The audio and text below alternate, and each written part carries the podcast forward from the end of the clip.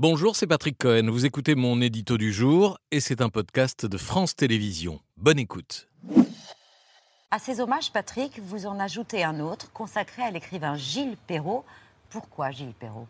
Parce à cause de l'immense admiration euh, éprouvée pour cet écrivain, enquêteur, raconteur hors du commun, ses combats les plus retentissants en deux livres, Le pullover rouge, qui démontre que l'un des derniers guillotinés français Christian Ranucci a été tué sans preuve irréfutable. Le doute initial s'est d'ailleurs mis au fil des ans chez Perrault en conviction de son innocence. Et puis notre ami le roi, enquête implacable sur le royaume d'Hassan II, qui a révélé l'existence de la prison secrète où étaient enfermés les prisonniers politiques marocains, ce bagne de Tazmamart euh, qui fut fermé un an plus tard. Mais avant cela, le Maroc avait demandé à la France d'empêcher la parution du livre ou à défaut de lui permettre d'en racheter tous les exemplaires. Gilles Perrault qui était passionné par les histoires d'espionnage et de résistance oui, passionné et admiratif, il avait d'ailleurs signé un magnifique dictionnaire amoureux de la résistance 40 ans après ce livre incroyable, la longue traque éblouissante enquête historique sur une terrible affaire de trahison. Il s'agit de l'affaire Farjon.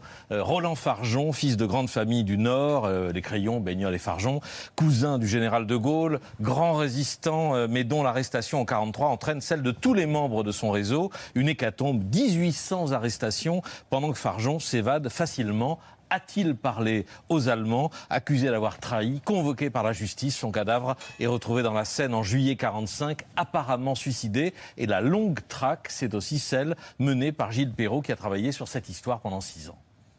Et puis on me dit, cet homme-là n'est pas mort, son suicide c'est un faux suicide, en fait on l'a escamoté, on a mis un faux cadavre, un autre cadavre à sa place, il est vivant, il vit actuellement en Amérique du Sud. Et ma vie s'en trouve transformée à partir de ce moment-là. J'essaye de retrouver sa trace, et finalement cela aboutit, 30 ans après, à l'exhumation du cadavre enterré sous le nom de Roland Farjon. Je crois que c'est tout de même une aventure extraordinaire pour un auteur que de partir il y a six ans de cela sur un nom, un personnage abstrait, et de se retrouver au bout de six ans d'enquête face au cadavre de son personnage un cercueil qu'on rouvre 30 ans après à l'Institut médico-légal quai de la Rapée à Paris, devant l'écrivain et la famille de, Farjon. C'est l'épilogue de, de, ce livre en tout point exceptionnel. Et c'est bien le corps de Farjon qui a été exhumé? Écoutez, je vous le laisse découvrir, c'est la fin du livre. Non, ce que je peux vous dire, c'est que Farjon n'a été... Euh, d'après l'enquête euh, formidable de Perrault, ni traître euh, ni héros. Lisez ou ah. relisez Perrault. C'est en plus de tout le reste, et sur chacun de ses livres, un très grand bonheur de lecture. Merci beaucoup, Patrick. Merci d'avoir écouté ce podcast de France Télévisions. Pour ne rien rater de C'est à vous en audio, vous pouvez vous abonner à tous nos podcasts sur votre plateforme d'écoute favorite dans la rubrique C'est à vous et en vidéo, le replay bien sûr, c'est sur France.tv. À très vite.